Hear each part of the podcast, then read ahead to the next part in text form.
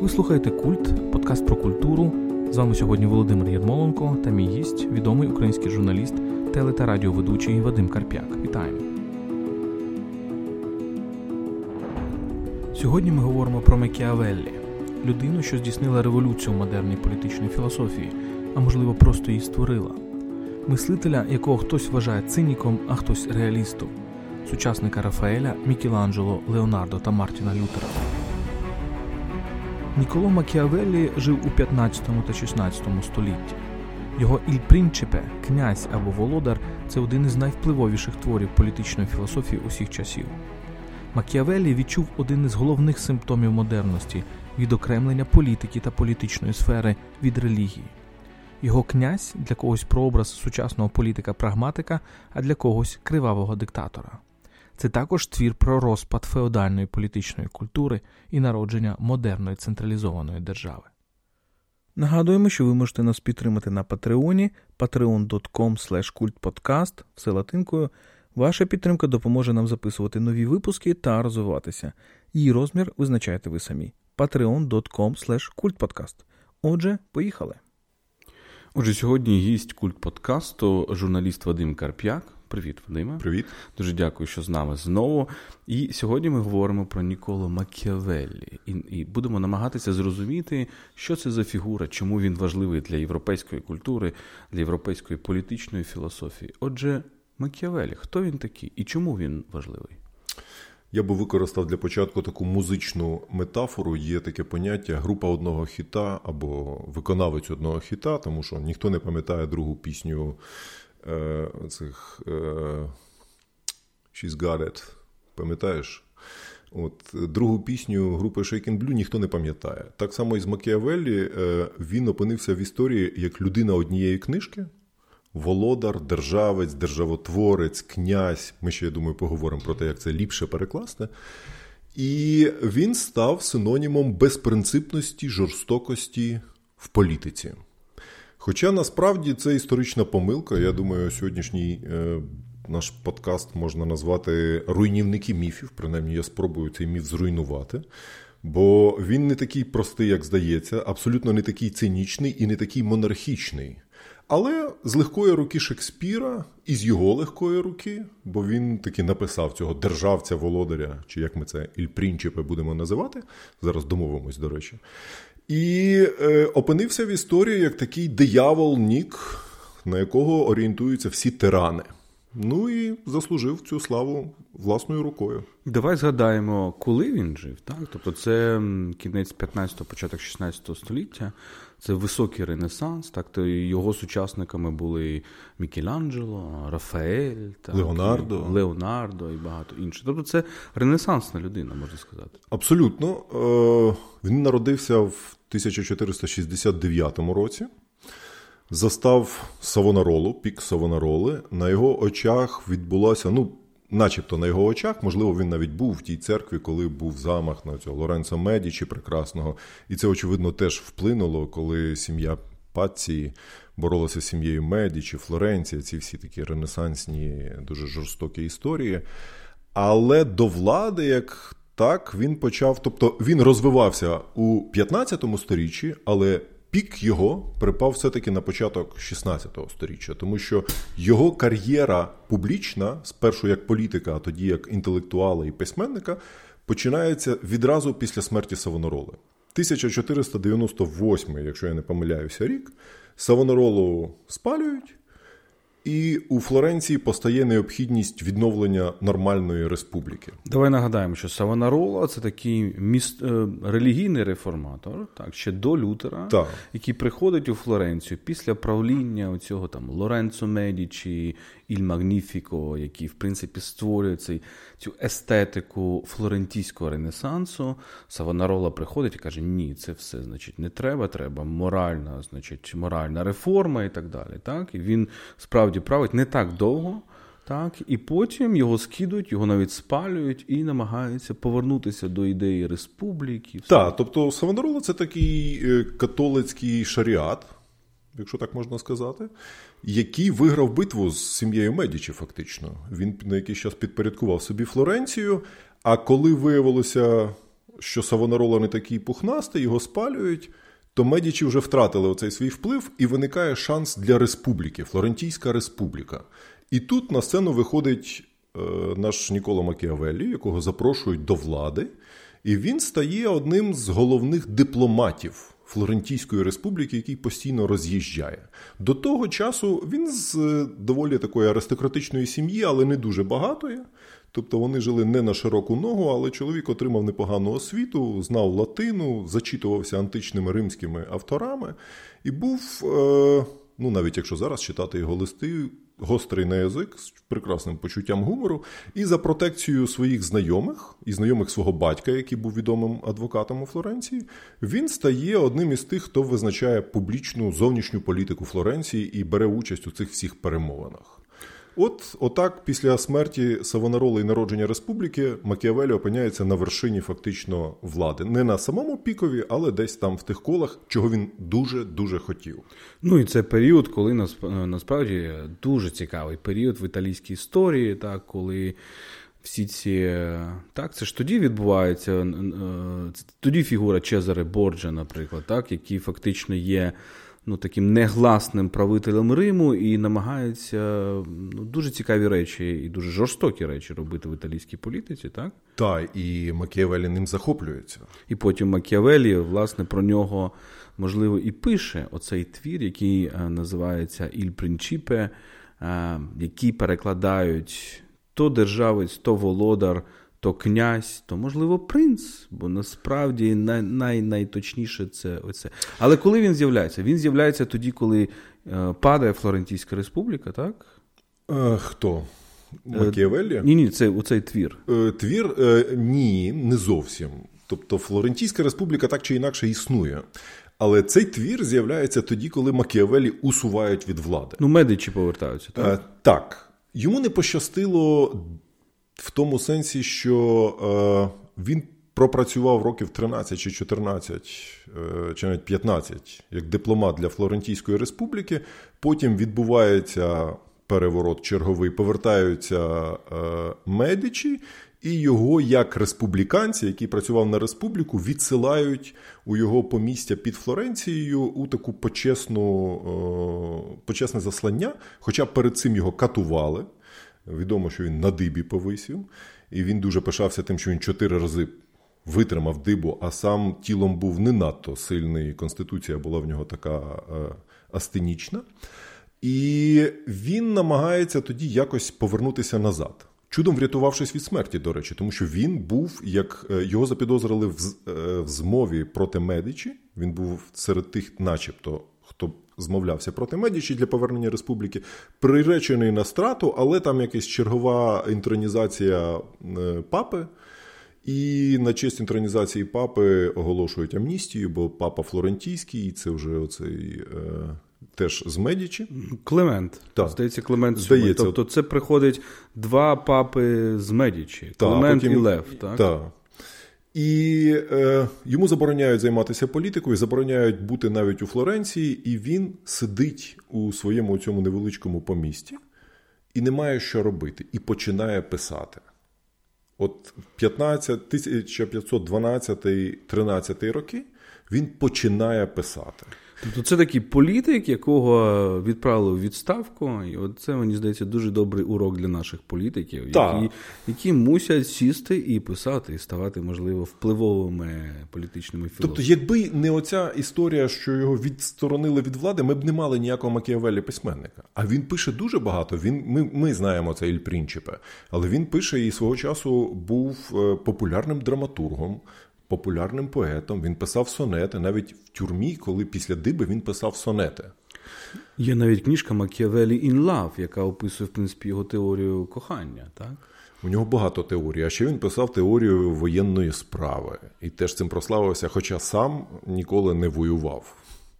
Давай от поговоримо все ж таки про цей парадигмальний твір. Е, от Я закину таку провокативну думку. Мені здається, переклад як державець, який є, існує в нашому обігу, він не, не зовсім. Передає е, те, що хотів сказати Макіавелі, Хоча, можливо, тут і є сенс, але от російський переклад государ це точно це не. точно ні.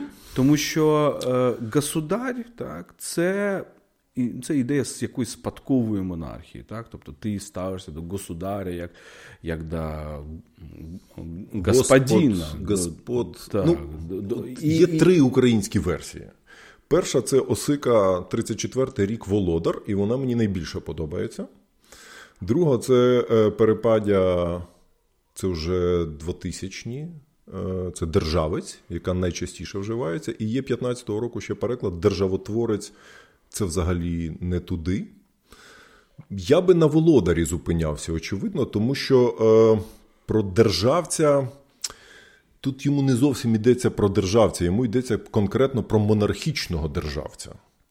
Бо він так і пише: це те, на що дуже багато хто, навіть читаючи Макіавелі, не звертає увагу в першій же ж главі державця, оцього володаря, він пише, що тут я розглядаю тільки одноосібне правління не республіку. Республіку я розглядаю в іншому своєму творі. Тут одноосібне правління, і чому мені не подобається е, принц? От ти кажеш принц, я би не за принца, бо принц мається на увазі, що це спадкування по крові. Так.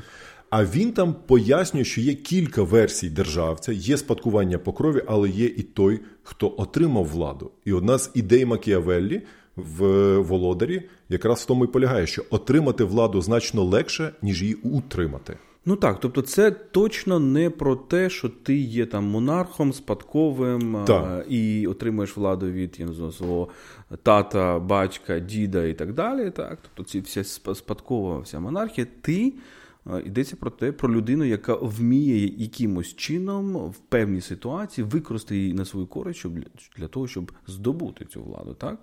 Тому, І утримати. І утримати, так. І е, якраз йому про це йдеться що тут. Е, Ну, гаразд, ми про це ще пізніше поговоримо, бо це вже занадто буде складна моя конструкція. Але е, ти ти дуже добре показав так, що у нього є інший твір. Тобто тут він говорить про, скажімо так, як мусить одноосібний якийсь лідер, що він має зробити для того, щоб звабити, наприклад, так, народ, для того, щоб вони його підтримали, і для того, щоб потім утримувати цю владу. Але у нього є текст про республіку, так, про колективне правління, і це міркування на 10 книг. Тіта Лівія про історію власне Римської республіки, так? Так. Тіт Лівій був настільним е, підручником, фактично, молодого Макіавелі. Його батькові ця книжка дісталася в дуже цікавий спосіб. Він допомагав при її видавництві. Тоді книжки були страшенно дорогі, і взяв не грошима, а взяв одним з примірників. Це е, Тіт Лівій історія Римської республіки. Фактично, Тіт Лівій – це римський історик часів Августа. До речі, про якого ми говорили, про якого ми в першому сезоні культу говорили. І е, друга його важлива книжка це роздуми про першу декаду Тіта Лівія, тобто про перших 10 томів мається на увазі, де розглядається якраз становлення Римської античної республіки. І Макіавелі він республіканіст за переконаннями. Він працював на республіку, постраждав від Медичі. Тоді, коли другий раз вигнали Медичі і знову нібито повернулася республіка, його вже не взяли тоді в республіку, бо він нібито працював на Медічі. Бо твір Володар Іль Принчипе, він був написаний як присвята Медічі. Це була спроба Макіавеллі підлизатися до Медічі, щоб його назад повернули на дипломатичну і політичну службу. І він же ж присвячував спочатку Лоренцо, не оцьому пишному, а іншому Лоренцо Медічі. Той помер, і тоді він наступному його спадкоємцеві присвячує оцей твір. Ну і це дуже цікаво, бо Медічі, можливо, вони і і були в цій, ти знаєш, от, от це це якийсь теж ідеал, а, нібито ти, ти республіка, нібито ти перебуваєш в республіці, але ти поступово поступово приходиш до влади. Інша річ, що Медічі, звичайно, не були а, таким образом а, володаря, так, тому що це були банкіри, це були якісь такі люди ну, з торговою, можливо, більше більше ну, свідомості. Там банкіри, е, це зростання, це олігархія. Тодішня так. олігархія, яка мала методи виробництва, грубо кажучи, і політичний вплив, який вони контролювали. Але тоді в багатьох італійських містах Мілан мав Сфорца, Флоренція мала Медічі, Рим мав Борджіа своїх. і, ну... Неаполь мав е, д'Есте, здається. Здається, так. Е, Але цікаво, от подивися, ти е, Тіт Лівій, людина, яка пише в епоху Августа, людина, яка описує золотий вік Римської республіки в епоху, коли Римська республіка занепадає. Ще раз наших е, слухачів я відсилаю до нашого подкасту про Августа, коли республіка перетворюється на імперію. Так? І в принципі. Макіавелі, оцей твір, е, князь, володар, можливо, це твір теж про Августа, про людину, яка на кшталт Августа або Цезаря. І тому його персонажем дуже популярним для нього, так дуже важливим є Чезаре Боже, який намагався бути Цезарем. Радше так. Дивися, Важливо розуміти, що оцю всю безпринципність політичну, яку Макіавелі описує, він описує в дуже реалістичних політичних умовах свого часу. Що тоді відбувається? Італія роздроблена на оці міста держави. Навколо є сильна французька держава і сильна іспанська держава, яка, які обидвоє б'ються за те, щоб впливати на Італію. Ще в Італії є папа, який теж намагається створити щось своє в Італії. І ще дуже давня ця тема і проблема германського імператора, так імператор священної Римської імперії. Так які теж час від часу втручаються. І коли, наприклад, імператором стає іспанець Карл V, то вони приходять в Рим, так ці війська і спустошують Рим. А десь на фоні ще є Отоманська імперія, яка починає напади на південь Італії потихеньку через флот свій. Тобто. На цьому всьому фоні Макіавеллі пише свого державця, і він е, там 26 глав. 26 глава вона найвизначальніша, тому що він пише про те, як треба бути безпринципним, як треба керувати владою, натовпом, е, підлеглими, оце все. Але потім 26 глава вона категорично відрізняється від цього написаного, там навіть стилістика інша. І він пише, що він хоче цього державця, який би прийшов і об'єднав Італію. Тобто, це такий заклик громадянина, що треба щось робити. Інакше ми втратимо все, що є. І звідси виходить оця політична філософія, фактичним е, початківцем політології, як його тепер і політтехнології його тепер називають, який, смисл якої в тому, що громадянське мислення можливе тільки якщо ти є громадянином держави. Інакше немає ніякого громадянського мислення, а є війна всіх проти всіх і момент виживання. І він показує: от вам оце момент виживання. Оцей цинізм він можливий тоді, коли ми, італійці, не маємо своєї держави і змушені отак битися.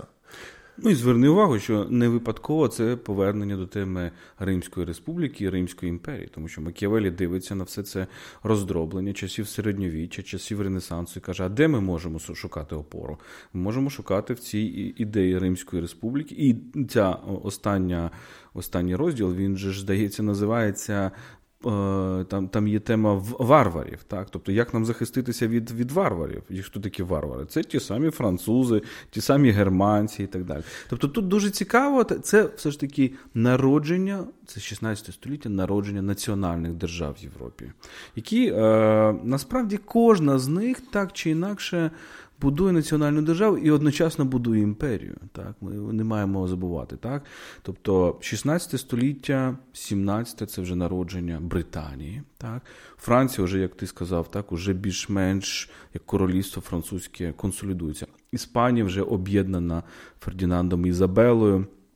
А потім Габсбургами, Карлом V, так, це величезна імперія. І Італія це такий це такий меседж Макіавелі, який насправді буде реалізований тільки через 400 років, тільки в 19 столітті, через 300 років, так? Скільки? 300 років. 300. Так, 300 років пройде і прийде оце Рісорджіменто, Гарібальді, Мацціні і так далі. Італія ну, стане об'єднаною. Виглядає на те, що без Макіавеллі не було б, напевно, і Гарібальді. Бо він перший почав оцю ідею руху до об'єднання Італії на теоретичному полі. І так, це дуже добре зауваження, що він черпає натхнення в римській античній традиції. Тому що навіть оця історія з Іль Принчипе, ми так і не домовилися, як його називати, володар, я би волів. Е, це ж фактично наслідування давньоримських традицій дзеркал. Є таке поняття, як книжка дзеркало це таке повчання до державця і якогось керівника. Коли хтось з філософів, розумних людей, пише для свого правителя рекомендації.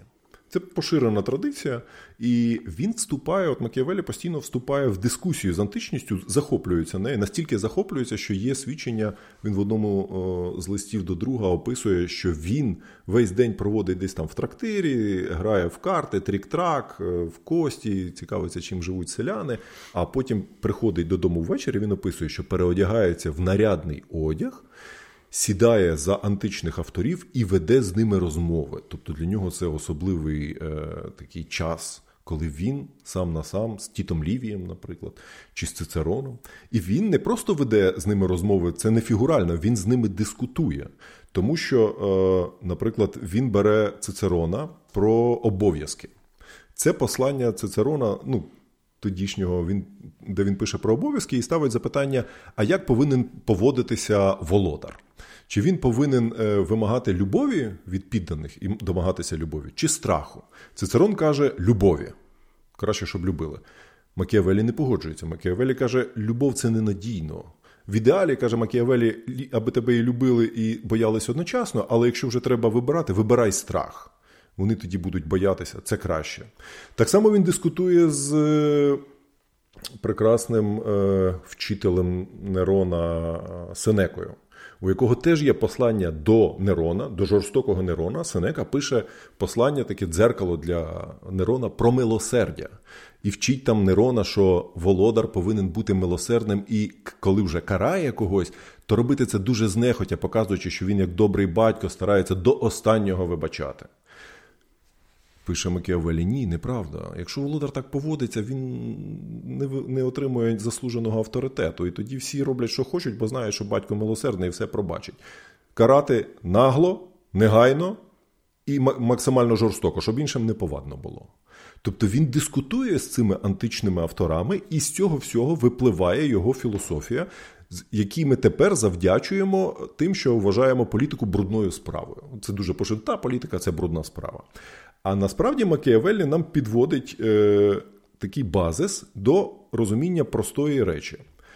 Я от її проілюструю пізнішим е, твором е, Кіркігора Страх і трепет. Є прекрасна робота Сюрина Кіркігора, де він доводить на прикладі біблійної легенди про Авраама, його сина, коли Авраам приніс е, Богові жертв, сина в жертву, що мораль звичайна людська і мораль релігійна вони можуть не співпадати. Тому що е, звичайна людська мораль засуджує вбивство дитини своєї, але релігійна, якщо це зроблено з ім'ям Бога і заради Бога, це е, схвалює. І Макіавеллі перший показав на прикладі античних авторів, що є окрема політична мораль. Тут він бере ідеал античності, коли твоє особисте я ніщо порівняно з е, благом держави. І ти можеш піти на порушення моральних законів, якщо це йде на благо держави. Це античний ідеал. Пожертвувати собою заради поліса, заради республіки. Але у Макіавелі це все накладається на християнство, критиком якого він був. І тут е, він намагається це зліпити, і за це зліплення його дуже критикували, тому що неможливо накласти античні доблесті, коли ти відкидаєш своє я заради держави, на християнські доблесті, коли ти мусиш рятувати своє я, своє особисте спасіння. І немає значення, ну, для кого ти це робиш, бо відповідати персонально будеш ти. І оце в нього конфлікт, за який його не любила церква, через що його книжки були в індекс заборонених книжок, внесені всередині 16 століття. Його туди як вклали на Триденському соборі, так вийняли Макіавеллі в 1960-х роках. До того часу це був заборонений церквою письменник. Ну так, і це дуже цікаво, що коли він звертається до античності, що це за автори, так? Ну, наприклад, Сенека або Цицерон. Це не так політичні філософи, як моральні філософи. Так? Тобто це там стоїцизм, так? дуже важлива течія. Так? І, звичайно, цей моральний е, трек, як сьогодні кажуть, так, звичайно, після народження християнства фактично християнство собі забрало. І, в принципі, не не було потреби шукати якоїсь іншої моралі у сучасників Макіавелі.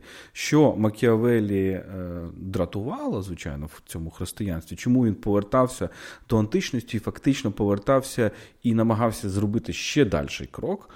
Це якраз мені здається ідентифікація доброго буття і доброї дії, яка є в християнстві. То фактично Макіавелі хоче сказати: ти хочеш бути, тобто бути хорошим і досягати хороших цілей, тобто так, е, робити, бути добрим і робити добро це різні речі. В політиці ти інколи маєш е, дивитися на добро як ціль, і, можливо, робити не, не бути дуже хорошим, коли ти досягаєш цієї цілі. І це дуже цікаво. Ну, насправді це річ, з якою можна е, е, дискутувати, тому що, в принципі, це теза, що ціль виправдовує засоби. Ми розуміємо, до чого це може насправді призвести. Абсолютно. Він же ж перший, хто оце питання і сформулював моральність і політика, як вони співвідносяться. Де межа? По-друге, він сформулював те, що ми тепер називаємо реал-політік. Це Макіавеллі. По-третє, він вплинув на всю подальшу філософію політичну, тому що що у нас було до Макіавеллі? Ну, от можемо порахувати. Був Арістотель про політику, був е, Цицерон про державу, е, Платон. Ну, Платон ще був зі своєю державою. Та? І все. Потім ну, політична думка пропадає в Європі, ну її немає аж такої. І з'являється Макіавелі, з якого все вибухає. Вибухає настільки, що. Е, Левіафан Гобса це. 1651 рік. Так, це нащадок Макіавелі. Маркс це теж нащадок Макіавелі. Його ідея боротьби класів Макіавелі в ну, у цих роздумах про республіку вона теж прописана. І далі це все фантастично впливає на те, що зараз відбувається, в тому числі і в Україні. Тому що Макіавелі пише, розмірковуючи про республіки, він пише, що дві речі потрібні для хорошої республіки хороші закони, хороша армія. Оце. І тоді буде все ок. І на армію він робить особливий наголос. І це мені дуже е, зараз якраз резонує з тим, що недавно буквально розповідав колишній посол Канади в Україні Роман Ващук, який казав, що от у нас існує міф тут в Україні, що корупція і армія, ну безпека це в першу чергу корупція, а тоді війна. Або це рівнозначні речі. І Роман Ващук каже: ні, війна важливіша, бо він з покоління, які програли війну, і змушені було виїхати в. Ну, тобто тобто е, війна і зовнішній ворог значно більший ворог, так, ніж так. навіть е, там внутрішня корупція. І Макіавеллі і про це пише, він і про корупцію пише. Тобто він надзвичайно сучасний, якщо його читати а не е, користуватися вижимкою з е, афоризми великих людей. Ну про про сучасність ми е, його ще поговоримо, але от зверни увагу також. Ну, щоб наші слухачі зрозуміли, ми не намагаємося апологію Макіавелі, так тут штовхати. Ми намагаємося зрозуміти, як його можна все ж таки прочитувати так, в сучасних умовах. І, ну, як на мене, ця думка про те, що ти можеш забруднити е, свої руки, е, прагнучи великої мети, вона потім історія показала, до чого це може призвести. Тобто, можливо, Макіавелі, коли він критикував християнство, зайшов за, за, е, задалеко. Але от ти згадав там Маркса. Я можу згадати Фауста. От Хто такий хто такий Мефістофелю Гьоте? Так? Сила, яка прагне зла, але чинить добро. Ну, Тобто, це є іль принципе Макіавелі. Тобто він він але але навпаки, можливо, так? Тобто, але акцент тут в тому, що ти прагнеш добра, але чиниш зло. Але акцент в тому, що ти. Ем, ну, Макіавелі розумів, що якщо ти білий і пухнастий, то ти нічого не зміниш. І ми маємо розуміти, що це 16 століття, це вже нова епоха. Епоха вже де з'являється, окрім треку релігійного, ще оцей трек політичний. Людина змінюється. Людина починає дивитися на світ і казати собі, як я можу цей світ змінити. А що це за думка, що ти цей світ можеш змінити? Для нас це очевидна річ. Так, ми всі хочемо змінити світ. А для 16 століття це було неочевидно, тому що світ же досконалий. Його ж Бог створив, так? Як ти хочеш його змінити? І от для того, щоб змінити світ, виявляється. Ну, мало бути просто хорошою людиною і моральним. І Макіавелі починає думати, а ким треба бути. так? І ще одна річ, мені здається, дуже важлива, що Макіавелі е, нам дає рецепти для політики в екстремальних умовах. Це не політика знаєш, сучасної західноєвропейської соціал-демократії, де безпека вже гарантована. Це політика, коли ти постійно в небезпеці. Що таке цей образ небезпеки? Це оцей образ фортуни, який, так, з яким оцей князь так, або володар має впоратися. Що таке фортуна? Це те, що з нами щось стається радикально, незрозуміло, стихійне лихо. І от що ти будеш робити в ці конкретні секунди, в ці конкретні хвилини. Так? Тобто це насправді кризовий менеджмент. Макіавелі це про кризовий менеджмент. Ну який дуже надається до сучасного світу. Коли сучасний світ розбивається як тодішня італійська територія на купу міст, тоді міст держав, зараз держав, бо ми бачимо, що ці блоки величезні розпалися. Та? І Макіавеллі якраз про це.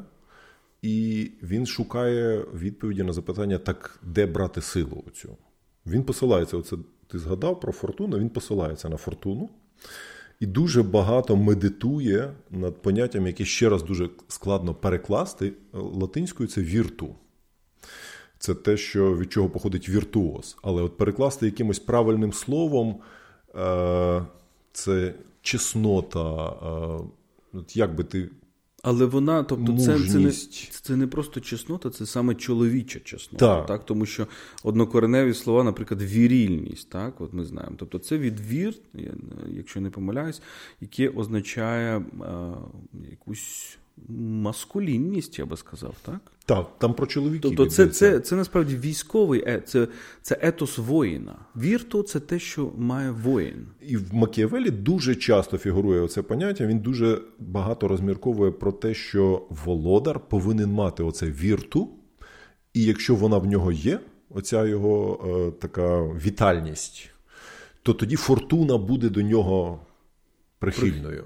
Але Фортуну, Фортуна це жіноче божество, і у нього такий образ, що це жінка з довгим хвостом, так, з волоссям, яке зібране. Яке в можна ловити. І ти маєш його зловити. Так? Ну, Насправді такий ерополітичний образ, я би сказав. Ну, тодішня Італія була відкрита до таких трактувань. Як ти бачиш потім, от ми трішечки почали говорити про цей спадок Макіавеллі, так? Як як потім його вплив на е, політичну думку, і, можливо, давай спробуємо знову ж таки зрозуміти, чим він актуальний сьогодні? Ну, Спадок е, це, по-перше, розвиток політичної філософії. Це дуже серйозний поштовх. І от ми вже зачепили Гобса і його Левіафана, який більше ніж через 100 років е, з'явився. Тобто, це була ідея Макіавеллі, що е, держ... Е, людина від природи це погана істота, яка керується низькими інстинктами, і мусить бути щось, що заставляє її ставати ліпшою. І пізніше. Гобс це ж використав у Левіафані про те, що держава це штучна надбудова, але вона вимушена. Що ліпше погана авторитарна монархічна держава, ніж відсутність будь-якої держави, інакше тоді людина людині вовк і е, всім кінець. Звідси пішло потім, як ми вже говорили, ідея Маркса про те, що держава вона репресивний апарат, як це Ленін потім цитував. Держава апарат насильства. Держава апарат насильства, причому перекручено Ленін цитував трошки, але держава апарат насильства, але вона об'єктивно мусить бути. І далі це все перетворилося в політтехнології. Тобто тепер Макіавелі називають першим політтехнологом, який нібито давав реалістичні поради тодішнім керівникам, виходячи такий спіндоктор, який виходив з е, моменту історичного свого і розумів, що інакше не вижити. Але при цьому так він захоплювався Чезаре Борджіа, який став таким і літературним героєм, кіногероєм, і політичним героєм. Тому що, А чому захоплювався? Тому що бачив у Чезаре оце вірту. І зараз ми маємо, пожинаємо ці плоди Реалполітік, Кісінджер. Оця вся красива історія про те, що е, немає вічних друзів, є вічні інтереси в політиці. І ти тоді можеш робити що завгодно, але прикриваючись якимись вищими інтересами держави. Це все макіавелізм в чистому вигляді, і ми не можемо звинувачувати його за те, що його нащадки це розвинули. Грубо кажучи, Україна теж зацікавлена була би поширювати свої впливи. Е, я, на жаль, не маю можливості перевірити це точно, але знаходив в літературі про Макіавеллі, що саме він перший сформулював тезу про державні інтереси. Тобто концепт державних інтересів і словосполучення державні інтереси це Макіавеллі. І якщо ми тепер подивимося, то ми бачимо, що у всіх є державні інтереси. Просто Росія їх виявляє в один спосіб, ну аж занадто примітивний. Тобто вони Макіавелі читають буквально. Е, а є державні інтереси Сполучених Штатів чи державні інтереси, ну, Євросоюз складно називати державним інтересом якийсь, та? ну але скажімо, чи Китай, які прочитали Макіавелі, але винесли з нього щось трошки більше і розуміння того, що його не можна застосовувати, от брати з 16 го сторіччя і переносити в 21. І роблять це вже значно культурніше. Грубо кажучи, прикриваючись теж цією античною тогою, але от Цицерон, Сенека. Ну і цікаво, ти говориш про державні інтереси. Це поняття, яке в там в дипломатичному дискурсі, воно з французької прийшло raison d'état. Е, дослівно, це розум держави. Так? Тобто, І я пам'ятаю, коли я вчився в Будапешті на міжнародних відносинах, у нас був прекрасний професор е, Алекс Астров, який е, задавав нам питання: Do states think? Так? Тобто, чи держави мислять? Ну, Люди ж нібито мислять. ну, Інколи. Але держави, чи держава є оцим суб'єктом, який також мислить, і е, мені здається, Макіавелі це якраз людина, яка поступово оформлює цю суб'єктність політичного. Так? І це і це дуже важливо. Ти згадав про Томаса Гоббса. Між ними дуже довга дистанція, насправді. Іль Принчипе це 1513 рік. написано. Томас Гоббс це 1651. 100, майже 150 років відбувається. Що за цю епоху відбувається? Що приходить? Приходить Лютер, потім приходить католицька контрреформація. Вони щепляються в якійсь дикій битві, фактично, яка яка триває 100 років. Потім на початку 17 століття виходить 30-літня війна. Яка в 48-му, 1648 докочується до нас і продовжується у нас. Це були релігійні війни. Це були е, війни католиків з протестантами, а в нашій географії вже православних з католиками. І і це, в принципі, і, і, ем, і це, тобто вся Європа вона опиняється у вогні. І це війна ідеології, яка закінчується в 1648 році для Західної Європи Вестфальською системою, яка каже так, чуваки.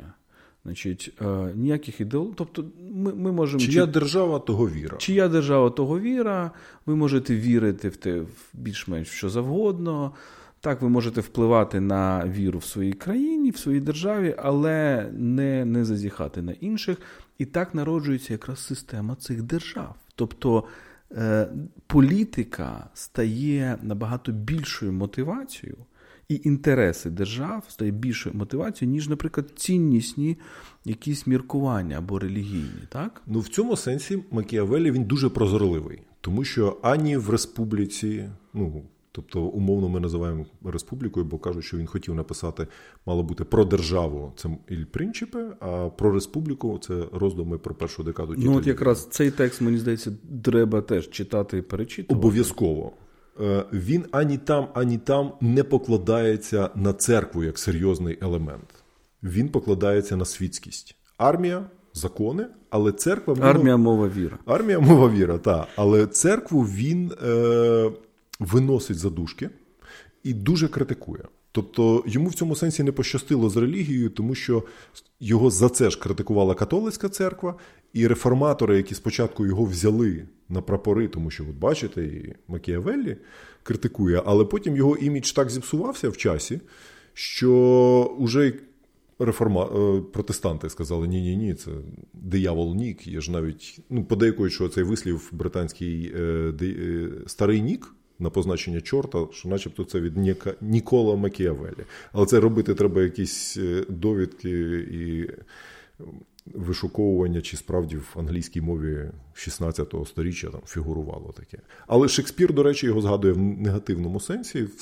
В сонетах там є в нього, в Генріху VI, здається, чи VII, десь там є, що поводився як Макіавелі, тобто символ зла такого. От, А сам Макіавелі очевидно, відкидав церкву, тому що жив за тих часів. Він був близько знайомий із Чезаре Борджа, із папою Юлієм II.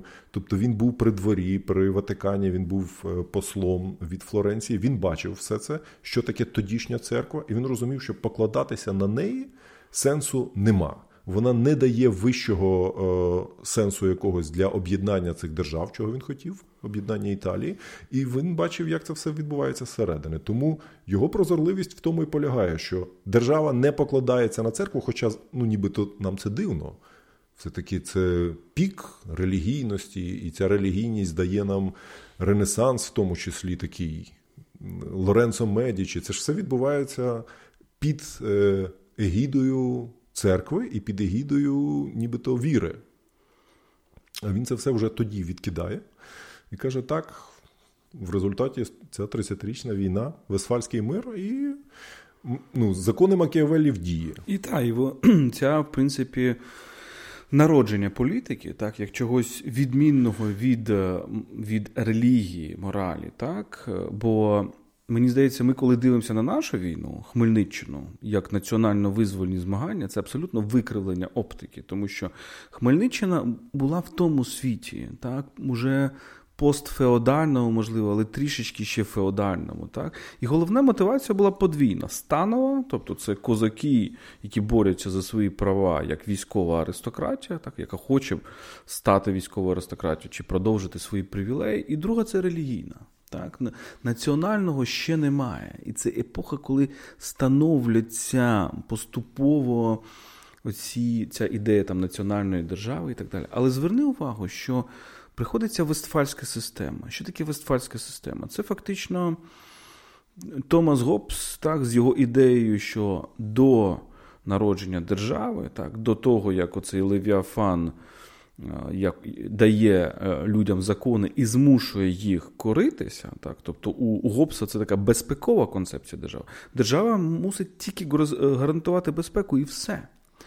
Але в міжнародних відносинах навіть і цього немає. Тобто там вічна війна всіх проти всіх.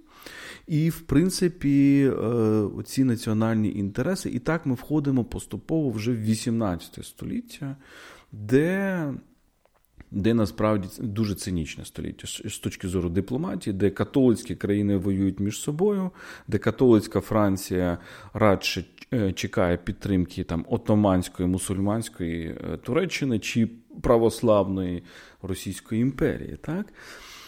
В 20 столітті, 20 століття, так, це велике теж протистояння ідеології. Так, Можна сказати, що це 30-літня війна нова, яка відбулася, особливо Друга Друга світова війна.